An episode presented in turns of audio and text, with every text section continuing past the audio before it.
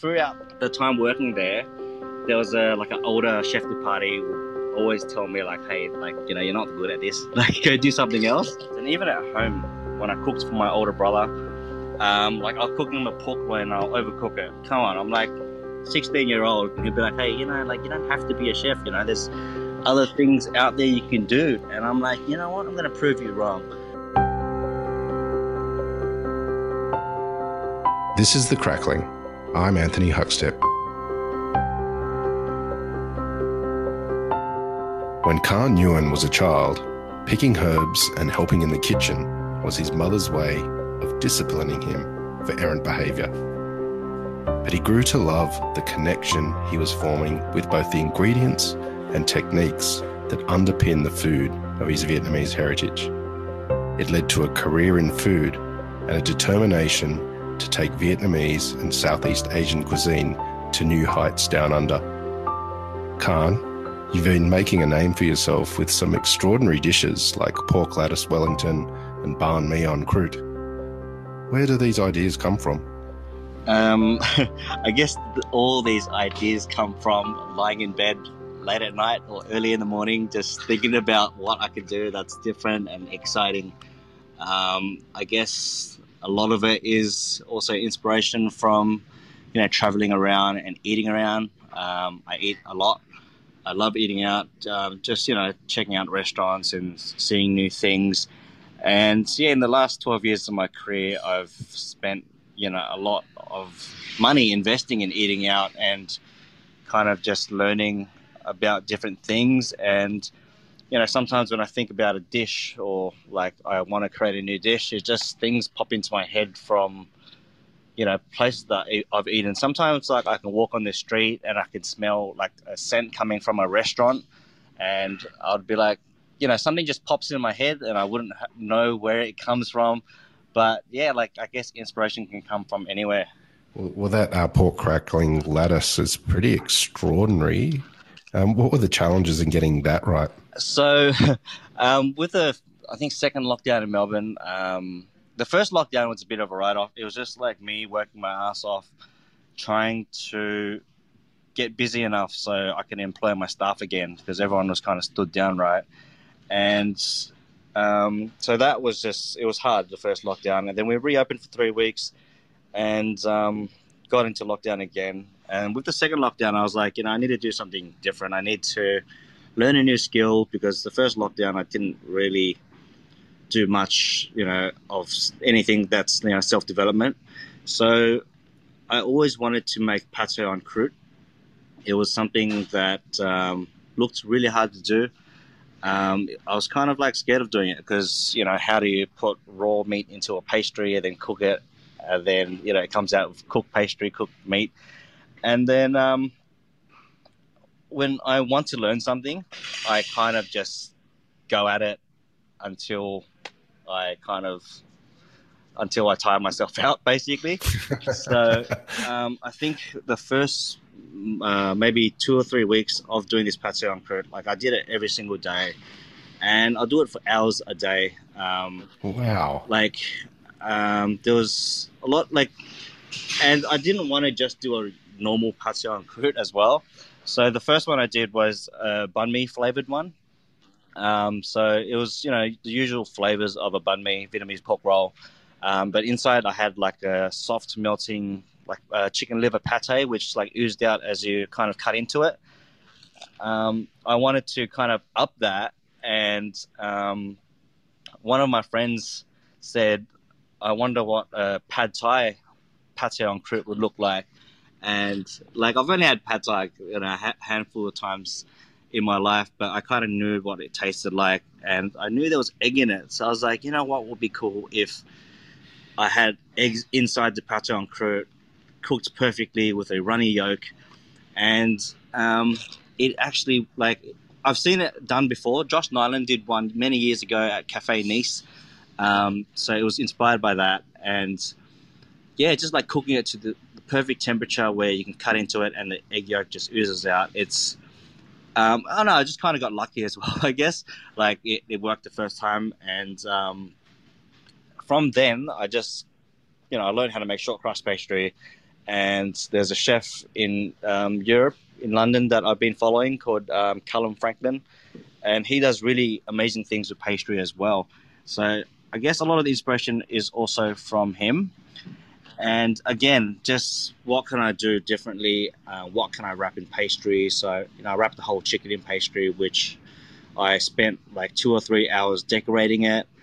Um, and like what I did was I stuffed the chicken with eggs as well in the cavity. And when we cut it open, um, pulled the pastry off, the chicken was like steamed inside the pastry, all the fat oozing into the in the pastry, which was delicious. And then I cracked open the eggs, and there were soft boiled eggs, like still runny yolk. And basically, you just kind of like break off the pastry, dip it in the yolk, and it was pretty amazing. Um, and then, yeah, I wrapped the whole fish in pastry and just kept wrapping things in pastry. And I was like, you know what? This pastry thing is probably going to get boring soon. So I need to do something different. and, um, and then I thought, oh, Wellingtons. Um, I've never made a Wellington before. And I was like, am I just to make a normal Wellington though? Um, it was my first time ever making it. And I wanted to do it different. And I was like, how can it be different? And I was like, how cool would it be if I um, wrapped it, made a pastry out of pork skin, and wrapped the short crust pastry in that. And you know, initially I told a lot of people about it, and they're like, "Yeah, nah, it's not to work." But like with almost everything I do, when I tell people, they're like, "Nah, it's not to work." Sounds a bit crazy, eh? But then, um, yeah, it just yeah, I got lucky and it worked. And then now, like, I've kind of developed a recipe where it is, you know, really doable. Like, it's um, there's a proper technique to it now, and it's kind of like a 99% success rate. So, yeah, I'm pretty happy with that. Before we talk about the, um, your food uh, that you're doing at the moment, and you you'll be opening a new restaurant soon as well, um, can you take us back to when you first started and started getting interested in interested in food? Yeah, so I got interested interested in food at a pretty young age. Like I was probably like seven or eight years old. Um, like back then, living at home with my parents, um, obviously I was really young, and cooking. I mean, cooking would always be like my mum's job, and like when I get like in trouble at school or something, she would just make me help her like pick herbs and like it was meant to be boring. Like it was meant to be like here you go, pick all these herbs or like whatever and I actually loved it. I was like, oh, cool. And then it's just like at that young age where I learned, you know, where I can watch my mum use a knife and she can use it properly. You know, she's quick at cutting things, and it's. I just thought that it's a skill that you can constantly develop and get better at, and there's you can never stop learning, right? And um, so that's where I started loving cooking and food. And at the same time, my parents always loved fresh food as well. Like we used to like set up nets in the river near our house and illegally catch mud crabs. Um, my dad wow. would drive out for hours to the farms and he'll bring back like ducks and chickens and he'll run around the backyard. And I'd, I'd be like maybe, yeah, about eight years old and I'll come home from school and my mum will call me to the backyard and she's like, hey, can you hold this chicken for me? So she'll pluck out the feathers around the neck area and then she'll slit its throat. And I'll be like eight year olds sitting there holding a chicken upside down, watching it bleed out. You know, I think most kids would be scarred for life, but I loved it. I was like, this is awesome. and um, so I think it was like around that age that I was like, you know what, I want to be a chef. Like at such a young age, I was like already thinking that this is going to be my career. And um, then I started high school. Obviously, had food tech as one of the one of the courses, and um, sorry, the phone's ringing. So food tech as one of the courses, and uh, the more I cooked, the more I loved it. Um, a part of it is me because I loved eating, and um, I loved, you know, trying different flavors, and um, and then in the senior years of high school, um, they put us through work placement, a part of the hospitality course, where you go into a restaurant for a week and kind of just suss out how it is in the kitchen. And uh, again, I fell in love. It's like I just remember it being such a fun environment where, you know, prep time, you can pump up the music, everyone's having a bit of banter, obviously still doing work. Um, bantering and just having fun, laughing. And then service time, you get that adrenaline rush. And yeah, as soon as I finished high school, actually, I was going to drop out of high school at the end of year 10 to cook. But, you know, growing up in an Asian household, my mum would be like, you, you know, your aunties and uncles are never going to stop talking about this. You, you need to finish high school. Like, you can't just drop out. You know, you'll make me lose face. You know, came to Australia, worked so hard to put you through school, and now you just want to drop out. And I'm like, okay, mum, I'll, I'll finish year 12, which I'm so glad I did because I don't think I'm that smart. I think if I dropped out early, I'd be pretty dumb. but um, yeah, so as soon as I finished year 12, I like signed up at like a group training place where they like find restaurants or jobs for you as an apprentice chef. And I think I had like five or six different interviews around like different like cafes and cafeterias and stuff. And I never heard back from them. Um, but actually, rewinding, while I was in year 11 and 12, I worked at Macca's um, for a couple of months, and then I worked at Subway, where um, I eventually came, became the supervisor at Subway. Um, but you know, I always kind of loves to be around food. So when I dropped out of high school, I was like, you know what, I'm going to work in a proper kitchen now, and you know, start my apprenticeship, and you know, start cooking for the rest of my life. And yeah, I, I had a, five or six different interviews with this group training place where they, you know, got the interviews for me, but I didn't get any luck. Like, you know, I got interviewed, and I don't know what it was, but they just didn't want me. Like, I just never heard back from them, or they're like, "Oh, that's not what what we're after." So, you know, I was like, "All right, I'm just gonna go out there and hand my CV to a restaurant where I really want to work at." And back then, it was Red Lantern because obviously it's you know one of the best Vietnamese restaurants in the country. They're awarded and they've got you know great chefs that work there. So I went out there, handed in my CV, and um, had my interview, had my trial, and I absolutely loved it. And at that point, there was other people getting interviewed as well. And um, you know, the funny thing is, right, when I got the job, they told me, well, the sous chef told me, he's like, you know what, the other people that interviewed and trialed, we never heard back from them. That's why you, that's why you got the job.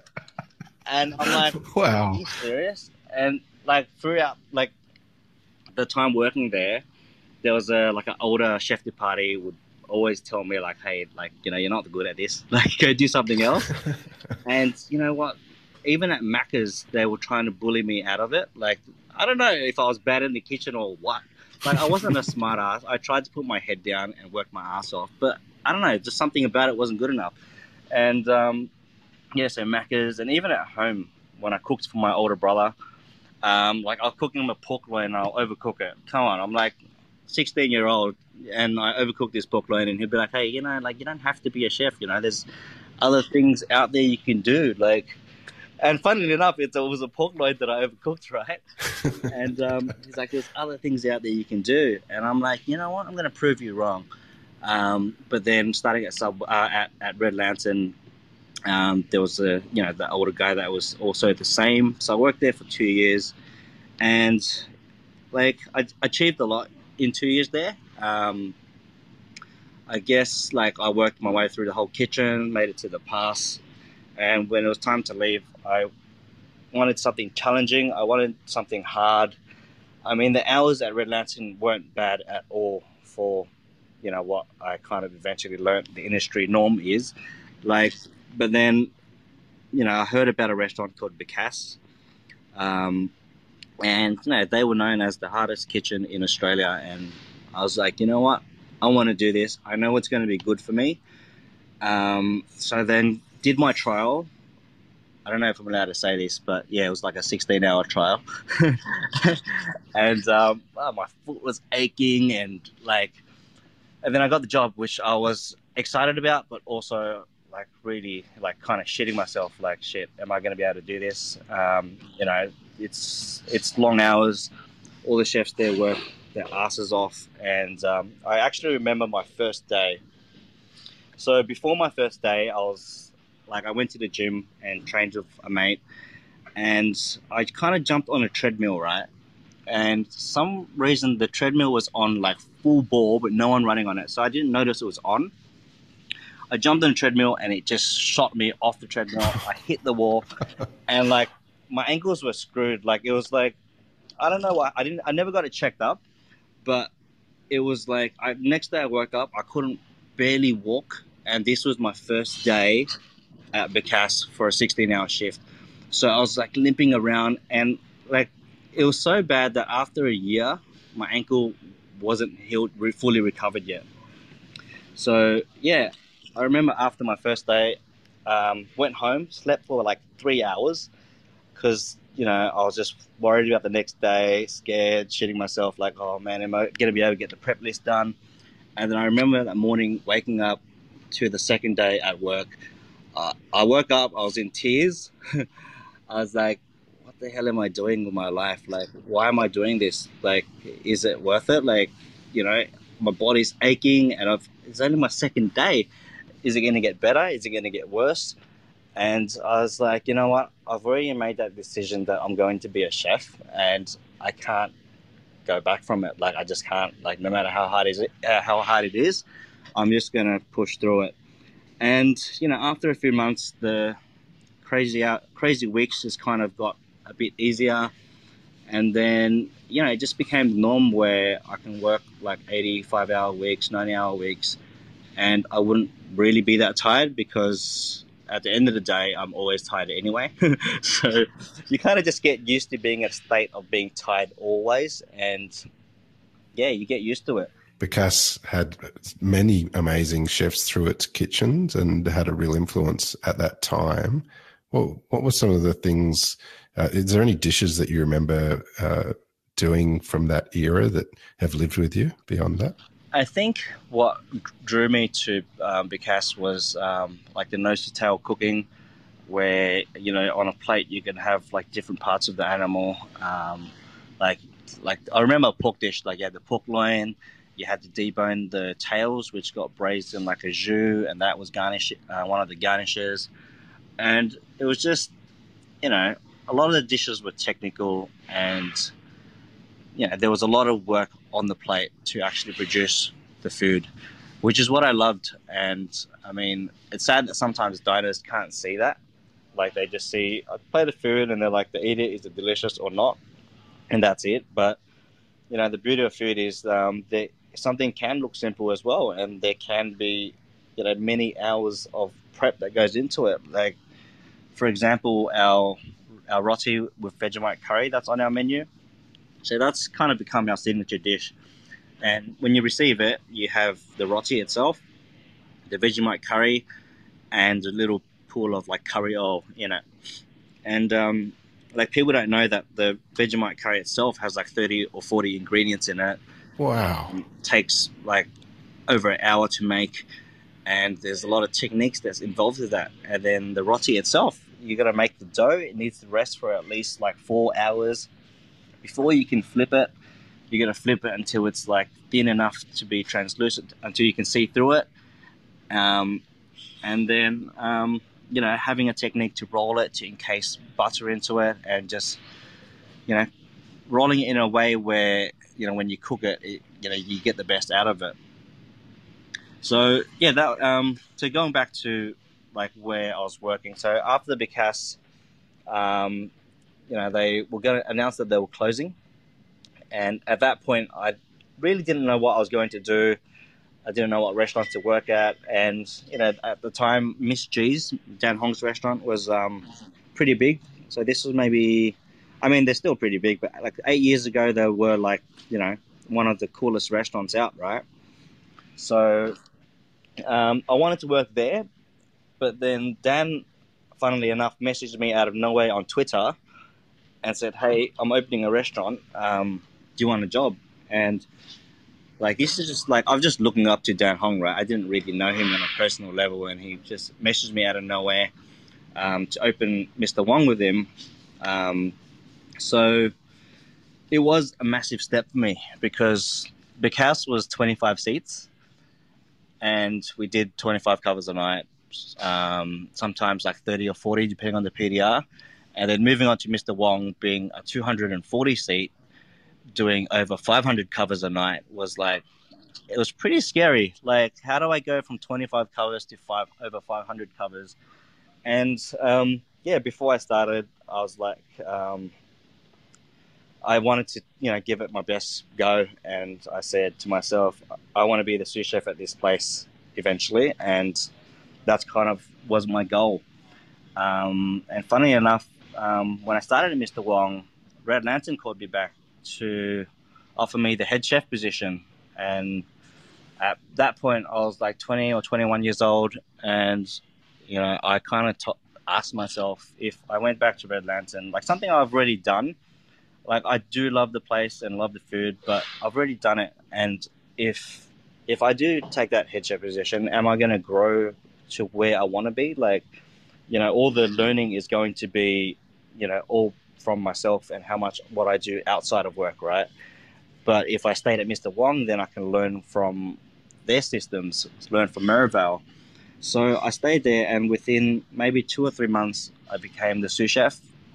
And um, yeah, I spent three and a half years at Mr. Wong, which um, it was really a, uh, rewarding because I think, I mean, I love the food; it's super delicious. But you know what I loved about working there was um, just the managing and the leadership uh, leadership skills that you learn working there because it's a team of over 40 chefs in the kitchen and I think if I wanted to learn to be a leader in the kitchen that would that's probably the perfect place to learn because you got so many heads that you got to look after. And um, after that three and a half years, I um, entered a few competitions, which I didn't do very well in. Um, I think a lot of a, lot of it was because I doubted myself. Um, so I went into these competitions. I made it right to the end, but at the back of my head, I was like, "Am I ready to win? Like, do I really want to do this? Um, like, if I do win, what comes with it? Am I ready for that?" And I just, I was just doubting myself for the whole time, right? So, while I was in the competition, before I even um, got right to the end, I told myself, "I'm not going to win this." But I told myself, in two years' time, I want to enter them both again, and hopefully do better, right? So after Mr. Wong, I did my internship at Noma for 10, 11 weeks when they were in Sydney, where I learned a lot about native ingredients. And um, yeah, and like after that, I didn't know what I was going to do as well. So I bumped into Brent Savage because obviously he took over the space afterwards for Cirrus Dining, and he offered me a job. And you know, he kind of asked, "What do you want?" And I was like, "I just want to learn more." And I want to see different things. And he's like, oh, come work for me. It's perfect. I got three different restaurants. You can work around the restaurants and learn as much as you want. And that's what I did. And, um, you know, I, I, started as just like a chef de partie, just wanting to learn. But then within a few months, he was like, hey, do you want to be sous chef at any of my venues? And I was like, um, you know what? Like, I, at that point, I was pretty young still. So I was like, I can't just go into a restaurant as sous chef and tell people how to do things as a new guy, you know. So I was like, you know, what, I'll be sous chef at Cirrus when it opens, and that's kind of what happened. Um, and during my time there, I entered those two competitions again. Uh, did worse than the first time. yeah, and um, it kind of just put me in a position where I was like, what am I doing with myself? What am I doing with my life? um, is just you know I started doubting myself again, and there was just one day I just decided, um, you know what, like the next job opportunity I get, no matter what it is, I'm just gonna take it. And a week later, like by coincidence, I get a phone call from Adi, which is the owner of Sunda, and um, that's where it kind of came about, and everything just fell into place like a coincidence. Like, yeah, it's pretty amazing how it all happened. Well, you have put absolutely everything of yourself into Sunda, and it's recognised across the whole country as one of, you know, Melbourne's best restaurants, and also leading the new wave of dining in Australia.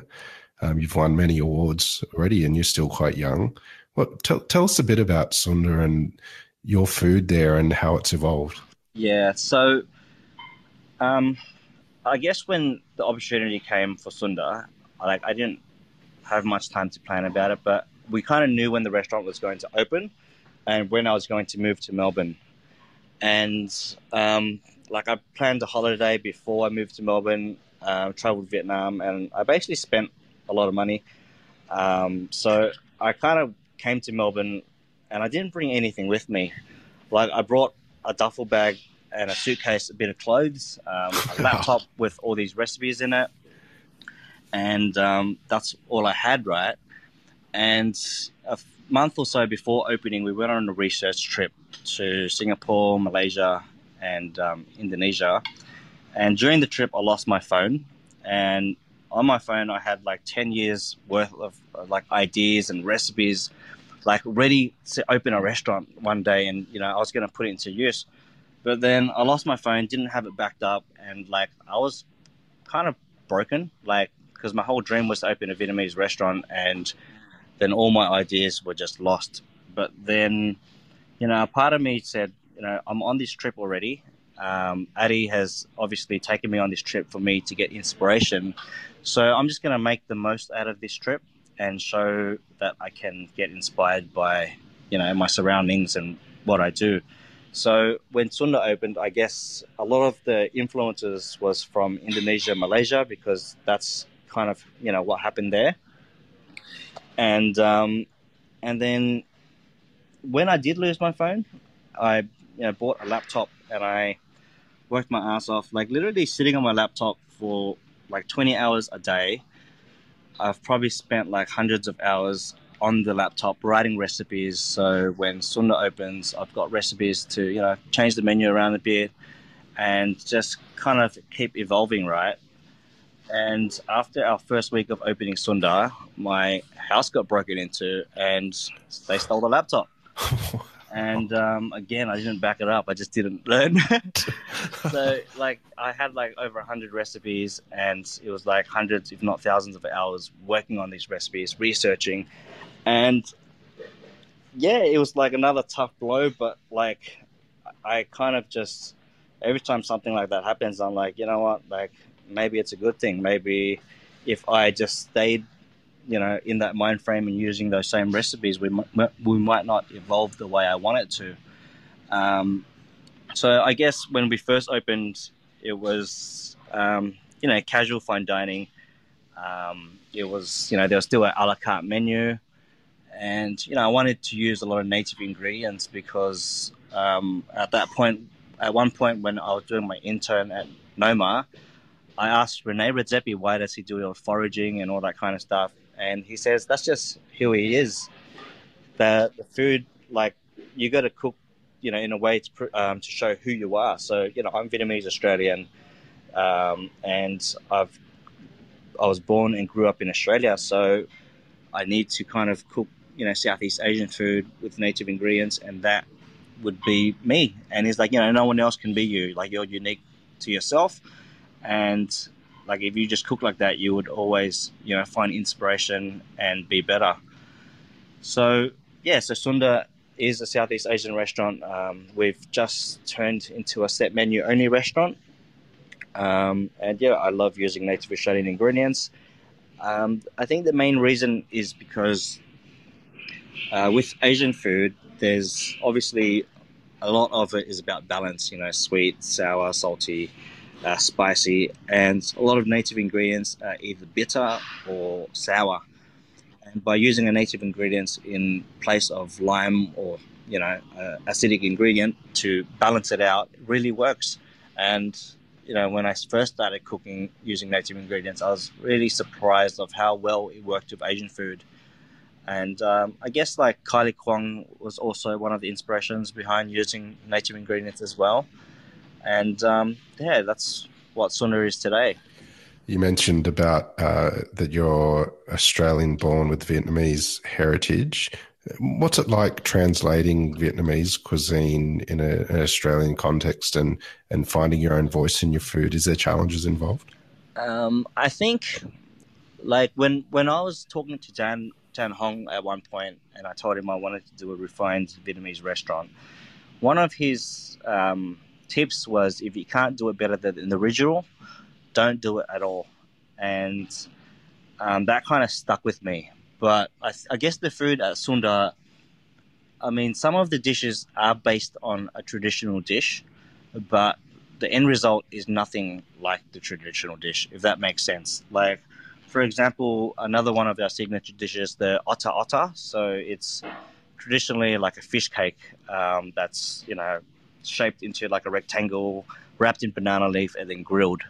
But our version is uh, so the fish cakes is like curry curry flavored. So our one, I make a, a seafood um, curry base and set it into a parfait, top it with crab. So that's the like Indonesian Malaysian influence, right? And then it's also garnished with finger lime, which is the native Australian ingredient that we use in it. And there's also like sweet fish sauce gel over the top of that, and that's obviously a staple in Vietnamese cooking. So I guess every single dish can have influences from all around Southeast Asia, but not actually being that dish, if that makes sense. Uh, at the top of the show, we, we mentioned briefly that you will be opening a, a new restaurant. Can you tell us a bit about that?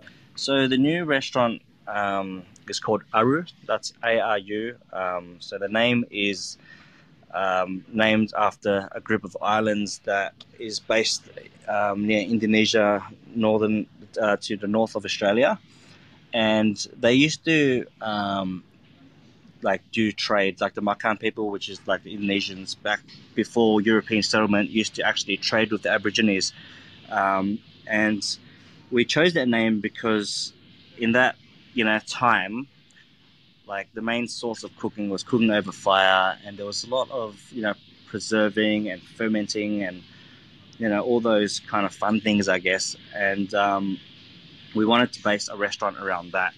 So um, the restaurant is going to be you know based a lot over cooking over direct flame. Um, we will do a lot of preserving and fermenting. Um, and uh, yeah, hopefully we're going to have like suckling pig on the menu that's been dry aged and roasted, you know, on the bone. Um, so it all kind of came about where I love roasting like ducks and pigs and stuff, right? And yeah, that's kind of kind of going to be the main focus point for that restaurant. Mm. At the top of the show, we talked about the incredible uh, things you've been doing with pate en croûte and the pork Wellington with the crackling, uh, replacing the pastry lattice work. Um, pork is so integral in many Southeast Southeast Asian cuisines, um, particularly Vietnamese. What's what's some of the things that you use uh, pork for on the menu? Um, so at the moment we offer two menus. One of it is the Sunda Classics menu, and the other one is the full Sunda Experience menu. And um, yeah, by coincidence, both of the main dishes is pork at the moment. Um, so for the Sunda Classics menu, we've got um, pork cutlet that we uh, marinate in rainforest tamarind, and then we sous vide it at 57 degrees, and then we basically just burn it on the grill. Like we we char it to the maximum, and if we don't char it enough, we put out the blowtorch and we torch it so it's like even more charred but like it's just so delicious because there's so much sugars in the marinade that caramelizes. So it doesn't taste like a burnt piece of meat, but it just tastes like a deep caramel that's you know slightly bitter and rich. Um, so that gets garnished with like a like a rhubarb and rainforest tamarind jam. Um, and then the main other main course for the full experience menu is um, again pork, but this time pork belly.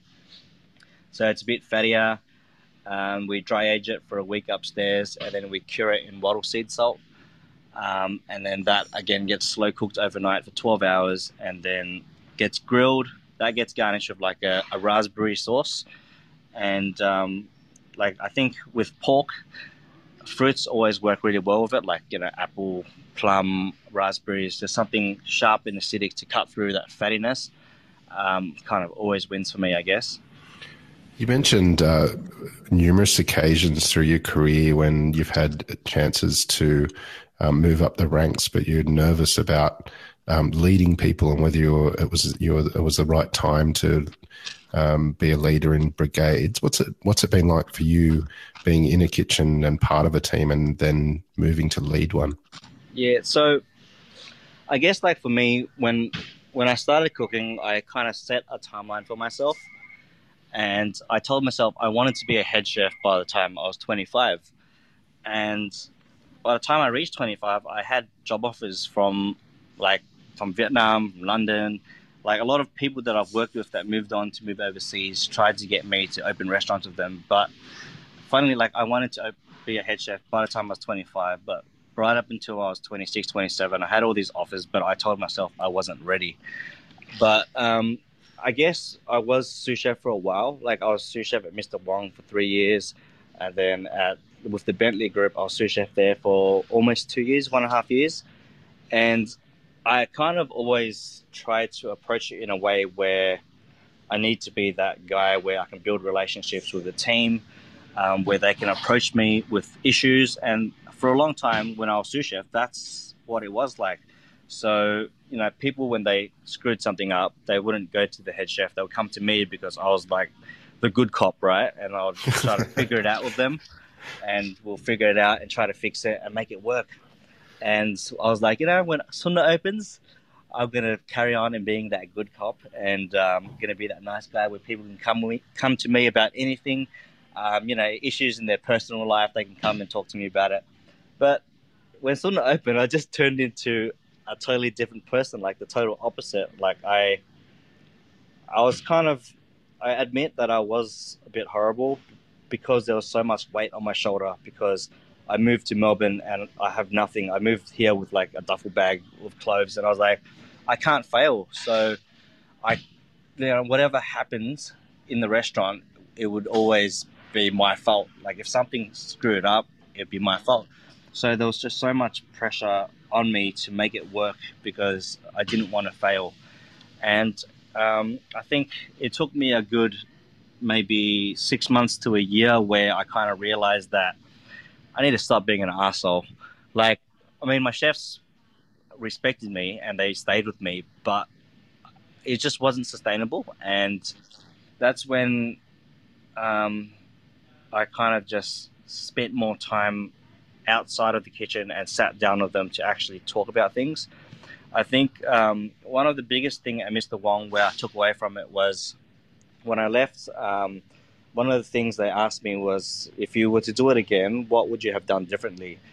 And I said I wanted to sit down with all the chefs and you know have a conversation with them. And but I never ended up doing it right. But they were like, you know, before you leave, I want you to do that, just that.